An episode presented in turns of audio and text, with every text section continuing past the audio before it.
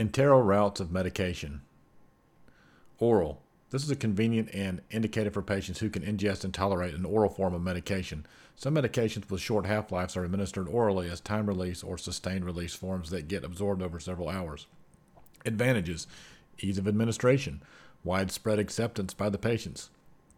Disadvantages variable absorption rate, degradation of some drugs before reaching the site of absorption into the bloodstream, the inability of many compounds to effectively traverse the intestinal epithelial membrane cells to reach the bloodstream, the insolubility of many drugs at low pH levels prevalent in the digestive tract, the inactivation of the drug in the liver on its way to the systemic circulation, irritation of the mucous lining of the gastrointestinal tract. This can be prevented to some extent by coating, sublingual and bu- buccal routes.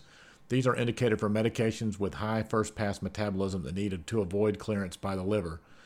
For instance, nitroglycerin is cleared more than 90% during a single pass to the liver, therefore, it is given in a sublingual form.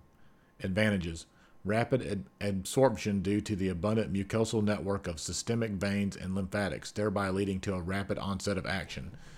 If there are any untoward event, the tablet can be removed. Avoids first pass hepatic metabolism.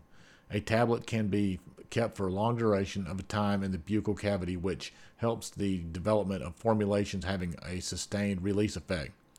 The route is useful in patients has, having swallowing difficulties, a low risk of infection. Convenience, disadvantages. The tablet has to be kept in place in the buccal cavity and either chewed or swallowed. Excessive salivation may cause quick dissolution and absorption of the tablet. Patients find it difficult to accept an unpalatable tablet, hence, some drugs are applied as a patch or spray. Rectal route. This route is useful for patients with gastrointestinal motility problems such as dysphagia or ileus that can interfere with delivering the drug into the intestinal tract. The rectal, rectal route is often utilized in patients near the end of life undergoing hospice care. Advantages A relatively big amount of drug can be administered. The, dr- those drugs that are destroyed by the acidic medium of the stomach and metabolized by the pancreatic enzymes can be administered effectively, safe and effective for infants and the elderly can be used in emergency situations, such as in infants having seizures when the intravenous route is unavailable. The rate of absorption is uninfluenced by indigestion of food or the rate of gastric emptying. Bypasses hepatic metabolism. Less degrad- degradation of drugs compared to that of the upper gastrointestinal tract. Disadvantages. Some hydrophilic drugs, like antibiotics and peptide drugs, are not suitable for rectal administration as they are not readily absorbed.